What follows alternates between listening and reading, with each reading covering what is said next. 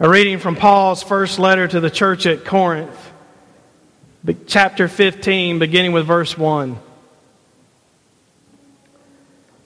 Now I would remind you, brothers and sisters, of the good news that I proclaimed to you, which you in turn received, in which you also stand, through which also you are being saved if you hold firmly to the message that I proclaim to you, unless you have come to believe in vain.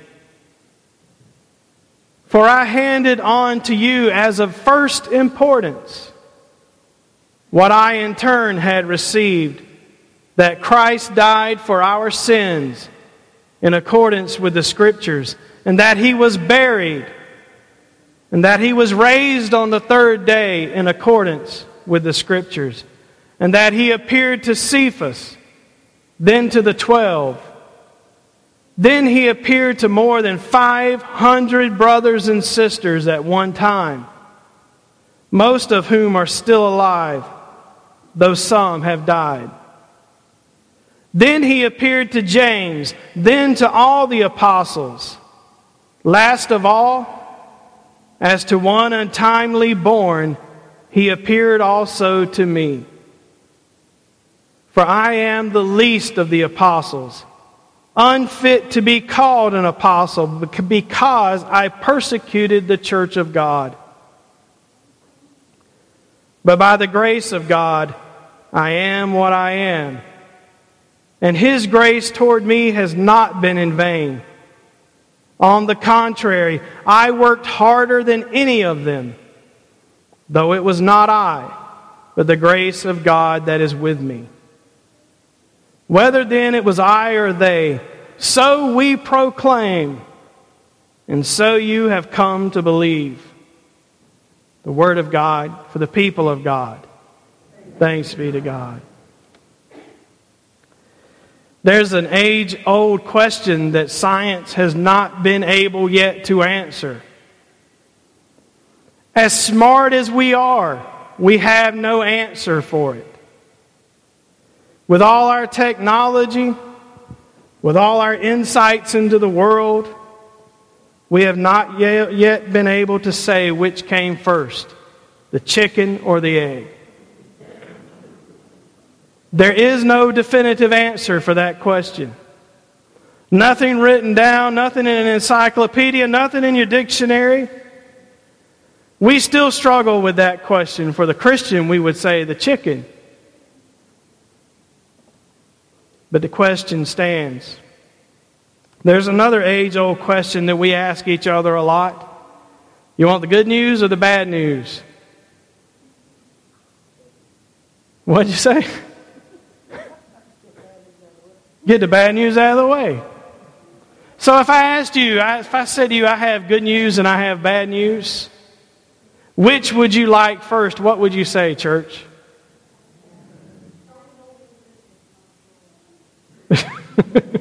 yeah, that's ex- the news media does exactly the opposite. They tell us all the bad news and never the good stuff, and the good stuff's always some novelty, right? And we're always supposed to be shocked that some good person in the world did something good. And usually that good person in the world talks about honoring God by what they did, and people are shocked, but not us. But still, if I were to say to you, do you want the good news or the bad news first? We might say the bad news because we know the good news might make the bad news better, right? Have you ever heard somebody say bad news travels fast? That's actually in the dictionary. That phrase is in freedictionary.com, which is a, a compendium of dictionaries that you can find on your internet. When you Google the definition of the word, that's the dictionary that comes up. And if you Google that phrase, it's in there. But good news travels fast ain't in there. Because the human tendency is to share bad news first. Our human tendency is to tear other people down. Did you know that you can tell a bad thing about somebody. You can tell 20 bad things about somebody, and every last one of them will be received based on the simple telling of it. But if you tell them something good about somebody, they're going to want proof. That's always how it is. When people gossip about people, do they gossip about good stuff? What do they tell? The bad. They tell people what's wrong with them. They tell people how bad they are, how incomplete they are. They tell people what a rotten, horrible person they are, or they criticize their clothes. It's an interesting thing to me that we would love bad news more than good. Our modern ears are tuned to receive bad news. But I don't think that's anything new. I think that's been part of the human story since bad news came into the world. The bad news was sin. You might remember the story. God planted a garden, and in the center of the garden, He put the first man that we call Adam. And Adam was there to till the garden and take care of it. And God says, You can eat anything you want except that one tree, the tree of the knowledge of good and evil. And then God looked and he saw that Adam was alone and he said, It's not good for him to be alone. So he created woman so that we could be in community and love with each other and have complete and full lives. And then came the bad news. And that's what's being shared ever since. The serpent came and said to Eve, what God say about that tree? And she said, Well, if we eat of it, we will surely die. And the serpent said, Oh, Eve, that's not really true. You'll just be like God. And then bad news came, Paul says, in the form of sin, and death came with it. And we've struggled with that ever since. Because bad news tunes to our ears to the things that the world has to offer, to idols and other things that we love more than we love God. And so bad news travels fast as it leaps from heart to heart.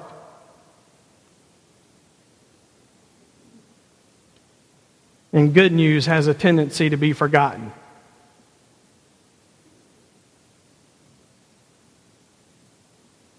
There was a doctor that called his patient one day after an office visit he called him the next afternoon, and the doctor said, I got some bad news for you and some good news. Which would you like first? And contrary to you all, the patient wanted the good news first. Said, Give me the good news. Doctor said, You have 24 hours to live. And the patient said, Man, that's not good news. What's the bad news? And the doctor said, I should have told you yesterday.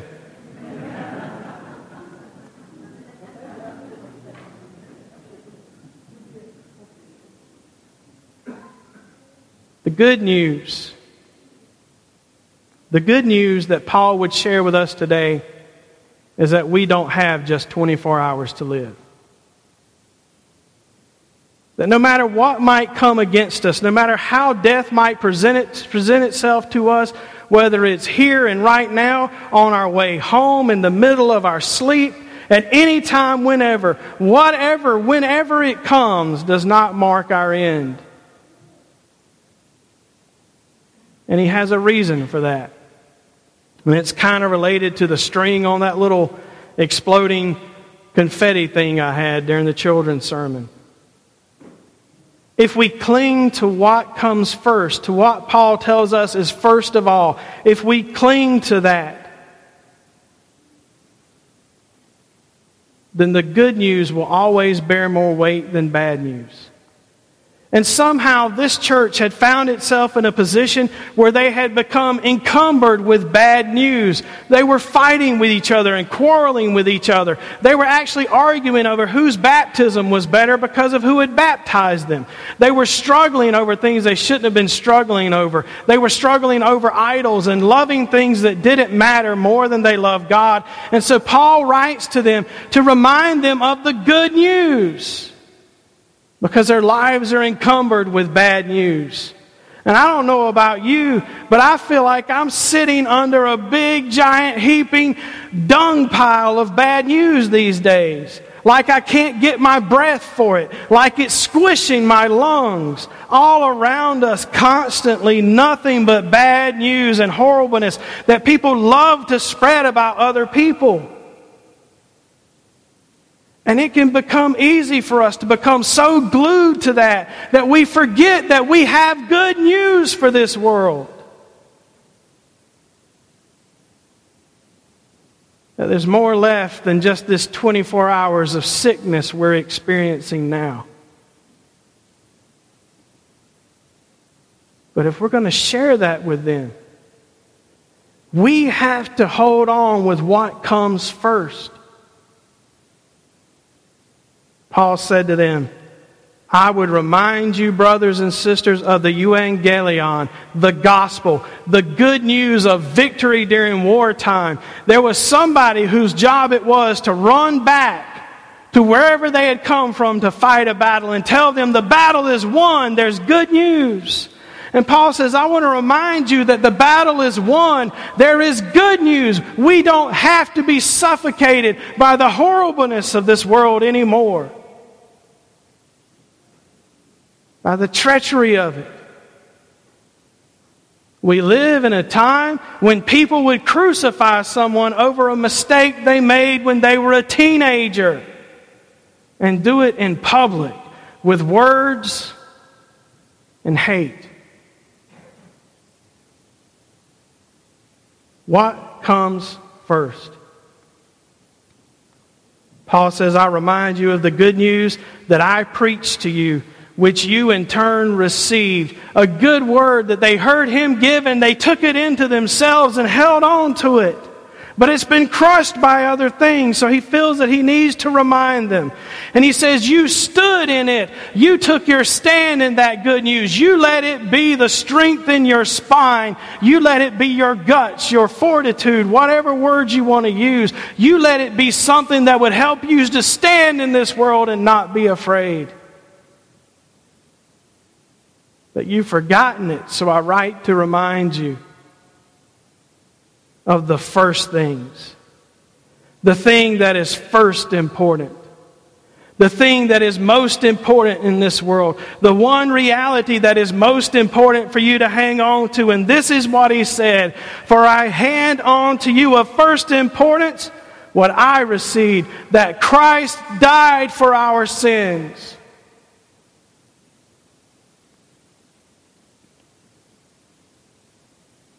Our story is that when Eve took that fruit and ate it and gave it to Adam and he ate it, that death came into the world because sin came into the world. And Paul would have them know that Christ has died for our sins, which means that we no longer surely have to die. And as Jesus said, all who come to me have life. Whoever believes in me has life. Whoever has the Son has life. Paul said, Remember first that Christ died for our sins in accordance with the Scriptures, that he was buried, which means that he was really and truly dead. The penalty that God gave for sin isn't some joke around penalty about just going to hell when you die. It's about being completely and utterly dead. Without Christ, none are alive even now. Even while we draw our breath, we're as good as dead. We're as good as that patient whose doctor has told him, yesterday you had 24 hours, today you got none. But Christ came and died for our sins so that we could have life. And to prove that he was dead, he was buried. And then Paul says, he was raised on the third day. To show that who he said he was is who he was. God raised him from the dead. To show that his promises are true, God raised him from the dead. To show that he is worthy of following, God raised him from the dead. To show that it means something, God raised him from the dead. To show that we can have life, God raised Jesus from the dead. In this time of bad news, in this time of constant sin and death, God would remind us today to hold on to what's first that Christ has died for those sins, and that Christ has been raised to give life. If we hold on to the hope of resurrection, maybe there's no such thing as bad news. And certainly not bad news that can overrule what Christ has done. What does it mean? What does it mean to embrace the good news? Paul says it's been pro- proclaimed and you received it and you stand in it.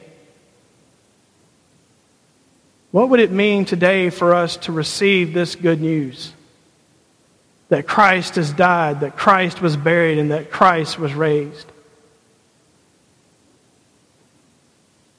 How do you do that?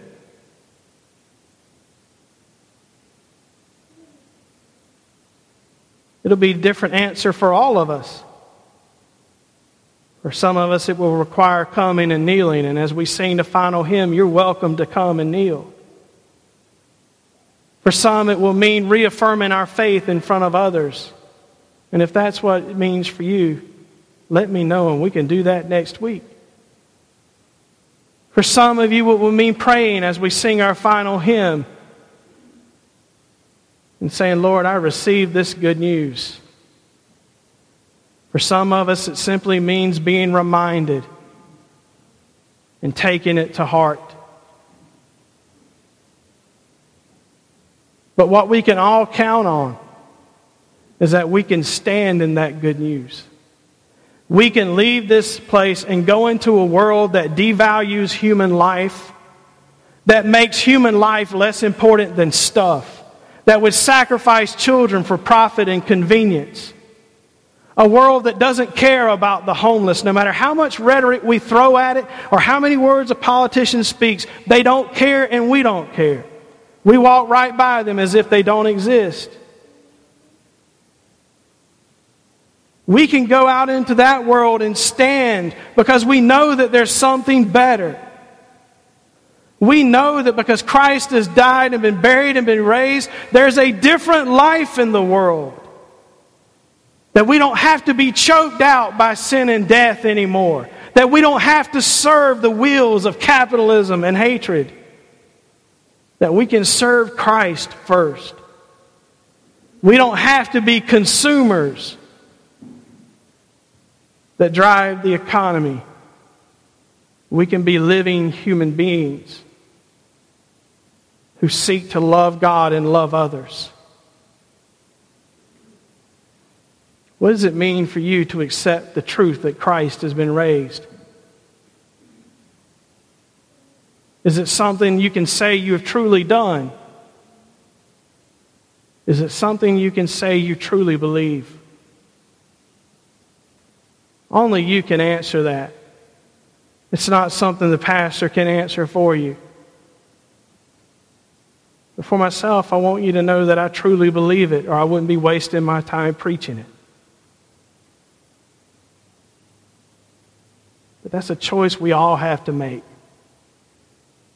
Will we respond to what's first? Will we seek to live our lives in the shadow of what Christ has done for us? Dying, being buried, and being raised. Because, dear ones, these are the first things that are the good news of victory the victory of God over sin and death. And today our Lord says to us, choose whom you will serve.